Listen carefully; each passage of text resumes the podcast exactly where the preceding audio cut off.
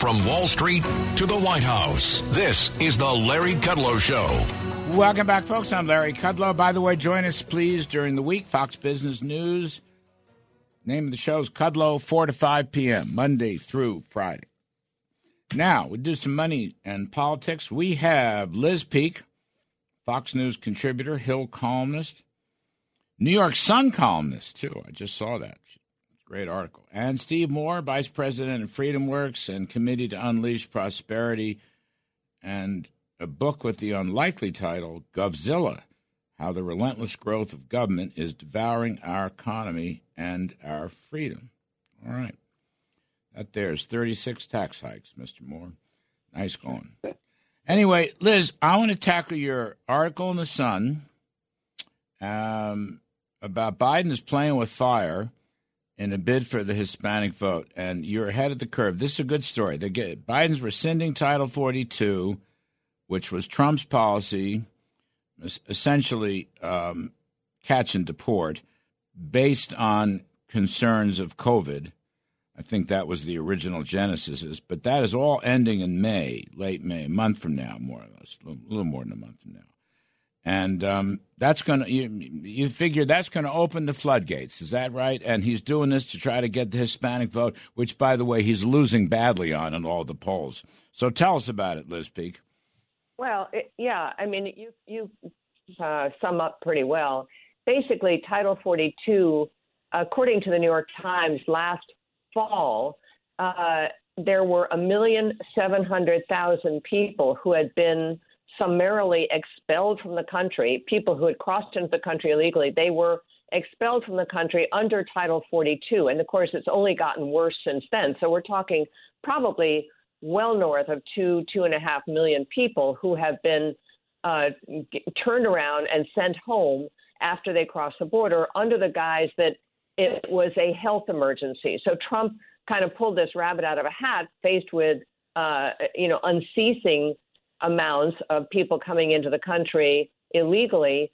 So, and and this was one of the things he did that really kind of um, quelled the influx. Now, Biden has been under enormous pressure from activists on the left, people involved with immigration activism, to reverse this Title 42 uh, standing because uh, they argue that the health emergency is over.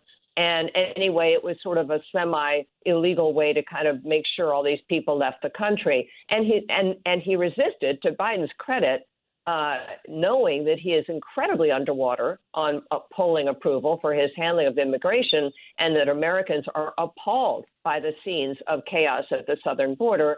Biden had resisted doing this, but now he has caved. And my contention is, and I think it's kind of uh, without a doubt true, that seeing his approval standing among Hispanics go down, he is very worried that this group will not turn up in the midterm elections.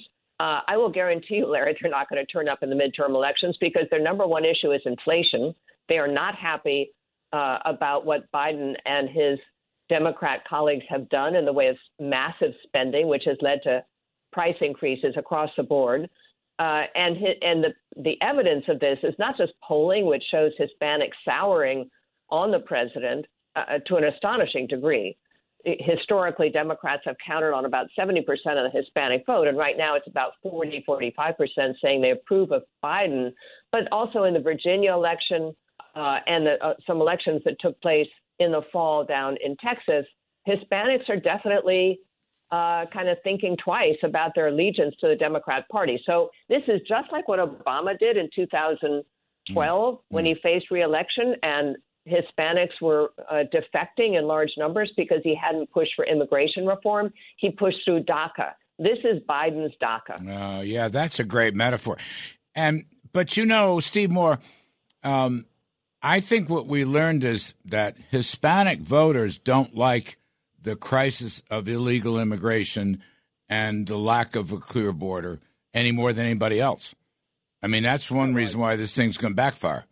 And, you know, Hispanic voters are just as law abiding as any other voter.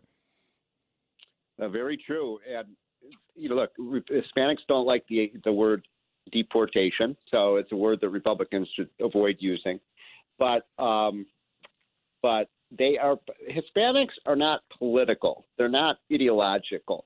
They're pocketbook voters. Ah, they care about their paycheck. Right. They care about being able to send their kids to good schools and and that kind of thing. And that's why they, you know, they've kind of wavered from one party to the other. There's no question um, that Liz is right that they are trending more Republican because they don't care about issues like you know climate change and transgender issues and all these wacko left wing um, infatuations right now that are completely outside of the strike zone of what Hispanics want. They want jobs and they want higher incomes. And I'll tell you, you know, the the people who are really getting hammered by the Biden inflation, Larry, are um, are the Hispanic uh, kind of middle income working class voters. Right. They get hurt the hardest. That's right. That's that new number. U.S. households face $5,200 inflation tax Yep. this year that came Yep. out of uh, Bloomberg Economics, I guess. But how about, uh, so Liz, how about Ukrainian immigrants? Can't we have a couple hundred thousand Ukrainian immigrants? They're all going to vote Republican anyway, but I bet you they'll boost the economy. Well, it- it's it is true. Uh, The the problem with getting a lot of Ukrainians to come to the United States, as I understand it, is they hope to go home. They hope to go back to Ukraine. that's They're right. actually like Ukraine. Uh, but That's right. You know, You yeah, I think you're right. So so so Biden has said we'll take a hundred thousand people, which is really small gruel uh, for a, a country that now has lost. I think it's up now now three and a half million people presumably have left Ukraine, and they're all squashing into the the smaller countries around Ukraine, including Poland, uh, and it's really difficult. But I, I think honestly, we will. I would think we would open our doors to uh, a lot of these people, and should do because they are educated uh, and they're going to have to work hard, and they will. And, um, and you know, my guess is that would be a pretty good, like like the Vietnamese who came after the Vietnam War. They turned out to be model citizens, very hardworking. And, and my guess is the Ukrainians would. I mean, I have no particular knowledge of their work ethic or whatever, but it seems like they're a pretty industrious uh, group. Yeah. And yeah, we, we need workers. You know, that is probably the number one thing that we continue to struggle for is to get more people working in this country. well, I think the Ukrainians are kicking some Russian butt right now. Yeah. You yeah. know, I mean, that's what it looks like. We had Jack Keane on before. I mean, they re- they are really they want to counterattack. In fact, they're bombing Russian depots now. I don't know. It's a very cool story um, how things have changed. Steve Moore, um, you know, you sort of mentioned that in passing, the transgender stuff. What, Steve Moore? Do you remember the days when corporate, publicly owned corporations were interested in a high rate of return, making good profits, The good old days. and rewarding their investors and their shareholders? Are you old enough to remember those days? Yeah, those were the good. I mean, look, this ESG issue I think is also really becoming front and center because it's um, it's hurting the operations of American companies, and so this is basically these um, activist investor groups. They they don't care about the return on on the investment. They don't care about the profits of the company. They'll they'll invest, make small investments in companies like Exxon, and then they'll go to the board meetings and talk about how much they hate oil and gas. Right. I mean, Right. Well, if you hate oil and gas, why are you in? And th- so they're basically bringing this kind of social um, and environmental agenda to board meetings, and they're succeeding in some cases. And they're changing board members. Uh, they, as I said, they want to make uh, you know the oil and gas companies stop producing oil and gas, and it will it'll have very negative effects on um, shareholders and on pension. My, by the way, I, my take on this, Larry, because we're really starting to look at into this issue more closely. That uh, it's not. The, the, there was a piece by the Arizona um, uh, Attorney General in the Wall Street Journal. He, he had the story mostly right, but he didn't have it entirely right. He said he said he wants to bring an antitrust suit against these um, these ESG people. That's not. It's not antitrust. It is a. It is a. Um, it is a violation of the fiduciary duty Yes. of these of these pension Yes. funds and these investment funds to basically try to persuade these companies to engage in um, economic uh, economic activity that's contrary to that is a that great point, Their politics. Steve Moore. That is a brilliant point. If you had a real SEC, okay, not just not just a you know a climate change uh, fatwa against fossils SEC, Right. but a real SEC would look into that on exactly what you just said: fiduciary responsibility. That is a wonderful point, Liz. What do you think? you. I'm Yeah, excited totally about agree. that point. I love that point. I, I totally agree. And what's interesting is uh, if you kind of trace back the origins of this, a lot of the biggest pension funds, like the Teachers Fund out in California, were amongst the first to really push this uh, ESG initiative uh, and and sort of hobble corporations or uh, you know limit their investments in corporations according to things which have nothing to do with returns.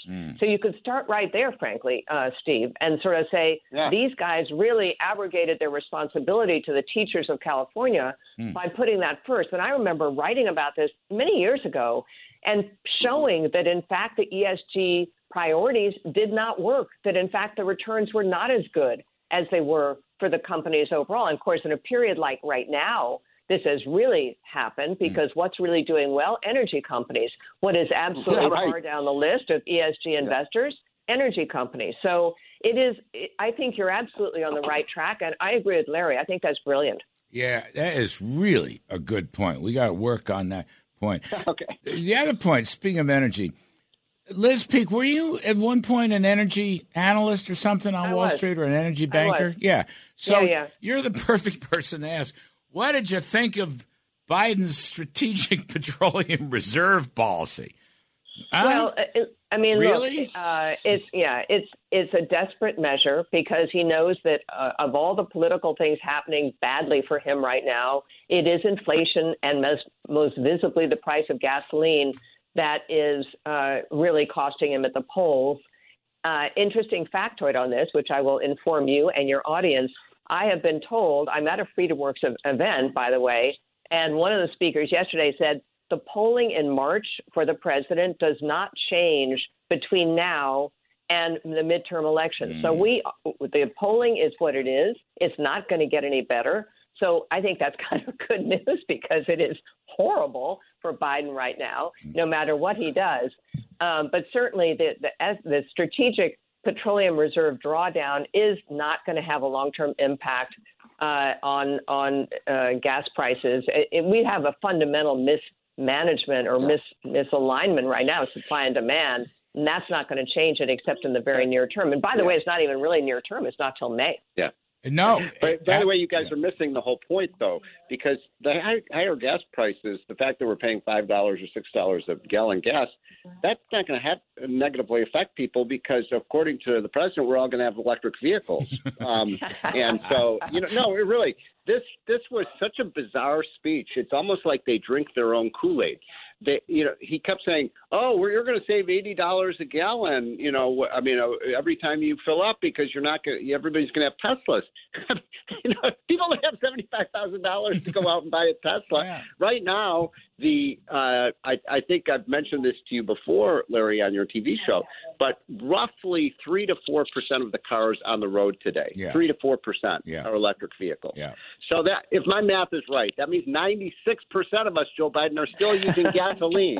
So the idea that somehow, you know, you're going to have now, I do think he's got a good solution to the to the gas price uh, crisis for the year 2040. You know, but this Yeah. is the year 2000. Uh, you know that they just seem so out of touch with reality. Let the me- other thing that he No, said, no, hang on, hang on. I, I got to take a quick break. I want to come back to this because this is even more complicated, and I want to relate to you what Rick Perry told us last night uh, on the TV show. But hang on, we got Liz Peek and Steve Moore, two of the best, of the best. We're talking money, politics. I'm Kudlow. A quick break, and then we're coming right back.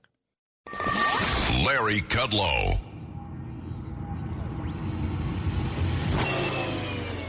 From Wall Street to the White House, this is the Larry Kudlow Show. Welcome back, folks. I'm Larry Kudlow. We're here with Liz Peek, Fox News contributor, Hill columnist, New York Sun columnist, Steve Moore, Vice FreedomWorks Committee to Unleash Prosperity, Govzilla, and everything. Stephen, how are you feeling? You feeling better? I am feeling Good. better. Thank Good. you, Larry. Yeah, no, good. All good. Um, look, at I just want to relate on this Spro thing. First of all, the numbers don't work. I mean, he's going to do a million barrels a day sale from Spro, so that's over six months, 180 million. But when you look at the global picture, I mean, these are globally determined oil prices from which gasoline is then refined. Um, you know, you're 100, uh, 100 million barrels a day supply and demand. So over six months, that's 18 billion, 18 billion barrels per day. So he's going to increase 100 million with demand at 18 billion. I don't really think that's going to have any impact. I mean, Liz said it, it, it probably would would would not have a major impact. I think that was an understatement. But here's the point. I'll throw out both of you. This is what Rick Perry said last night. Remember, Spro is not here to, for what I call political price fixing. Spro is an emergency reserve if you have, let's say, bombing in the Middle East.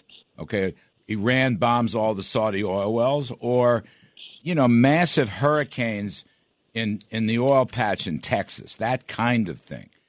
And what Biden's doing is killing Spro. It's taking a third out of Spro. And, you know, we won't have it there for any emergency reasons, Liz Peek. And I think that's yeah. a very important point. The idea for Spro was not to manipulate prices, it was to no. protect us, right? If you have this, you know, very bad emergency, which could be a national security emergency. Yeah, I, I mean, Larry, look, we could spend the rest of the afternoon talking about the incoherence of Biden's energy policy. Obviously, this is not the way to fix a problem. We should be doing everything possible, including uh, adding incentives to oil gas companies to drill for oil. Instead, we're taking them away. And obviously, the one of the other major problems is that Saudi Arabia and UAE, United Arab Emirates, have refused to increase production. Well, at the same time that we are begging them to do that, and they are refusing to take Biden's phone calls, by the way, we're still pushing an Iran nuclear right. deal that they are violently opposed to. Right. So none of it makes any sense. Right. None of it is really going to help in the long term. And I think you really have to kind of just say there is no policy. The country is adrift on this. Certainly the Biden administration is adrift on this. And it's going to cost us a lot of money to fix it. You know, Steve, the other thing that that Rick Perry said. Um, we should be doing everything we can to incentivize fossil fuel drilling. All right, so you have your you, you could have nine thousand leases, but they won't give you a permit, so you can't drill and you can't pipeline. But Rick said, U.S. liquefied natural gas is the cleanest in the world, much cleaner than Russia's, for example. But also, suppose you had a policy of LNG exports to India and or China which would replace their dirty dirty coal. So the greenies should want to do LNG exports to India so that India would stop emitting dirty coal. I mean, that's a point I hadn't really thought about that, but I think Perry is right. I mean, the greenies should want LNG drilling and pipelining. I could never really understand the left's argument against natural gas. I mean, natural gas is a wonder fuel in every way. It is yep. cheap, it's abundant, it's made in America, it's reliable, it's clean burning. I mean, it's everything that you want in, in a, a, form of, of energy. And it, it is the single reason the single biggest reason that the United States of America over the last five years has reduced our carbon emissions more than any other country right. because we've been transitioning to clean, let me say that again, clean burning natural gas. Mm. And so, uh, do you remember, by the way, when this was very funny about five or six years ago when Nancy Pelosi said, I'm I'm against fossil fuels. I, I, like things like natural gas. You didn't even know natural gas was fossil fuel. Um, I do remember but, that. Uh, yeah. uh, the uh, the point is that natural gas is, if you care about climate change, absolutely we should be producing more and more LNG. And the other point, I think I made this on your TV show the other day, but it's important if you care about reducing greenhouse gas emissions, the single most important thing that would lead to dramatic reductions in emissions would be to move all coal production, all oil production, and all gas production out of China, out of Russia, right. out of Saudi Arabia, Right. and bring it to the United States Right. because our environmental standards and also our, our coal and, and natural gas are so much cleaner than what they have. So when we reduce the output and production of oil and gas and coal here in the United States, it actually leads to more pollution. You know, our greenies, we have the dumbest greenies. I mean, for example, the German greenies are now accepting LNG. Yes. Okay? Our greenies are still running a fatwa against Well, all you- fossil fuels. Go ahead, Liz. Larry, you haven't even talked about nuclear. I mean, no, I know. And I love nuclear. Yeah, I mean, we that is, it, you know, even Obama agreed that it should be all of the above. All energy Yes. sources should be pursued in a quest for, haha, energy independence, which we actually achieved two years ago. I mean, it is astonishing that we were so willing to give that back. We cannot do this again. Energy security is national security, uh, and you know we have to learn this apparently every 15 or 20 years. But the the reality has not changed. And No, no, by we- the way, we our have the- biggest arch rival, China, would kill to have the energy resources we have because they don't. That's a, no, no. It's all good points. I mean, we have the stupidest greenies. That's the whole problem, and they all live in the White House. I mean, that, By the way, and, they, you guys- and they run You guys these. know what the I mean, number one Look at you know what even the number one form of um, of uh, renewable energy in America is today by far I think it could be nuclear. hydro.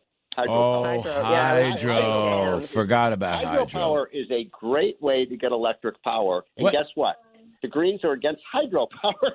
Oh, why? It, what, it's about 20 percent is hydropower. Yeah, we get a huge amount of. Uh, you know, Yeah. New York gets a lot of its electricity from uh, hi, from uh, you know Niagara Falls, for goodness' sake. Yeah. Now, Liz, why would they be against hydropower?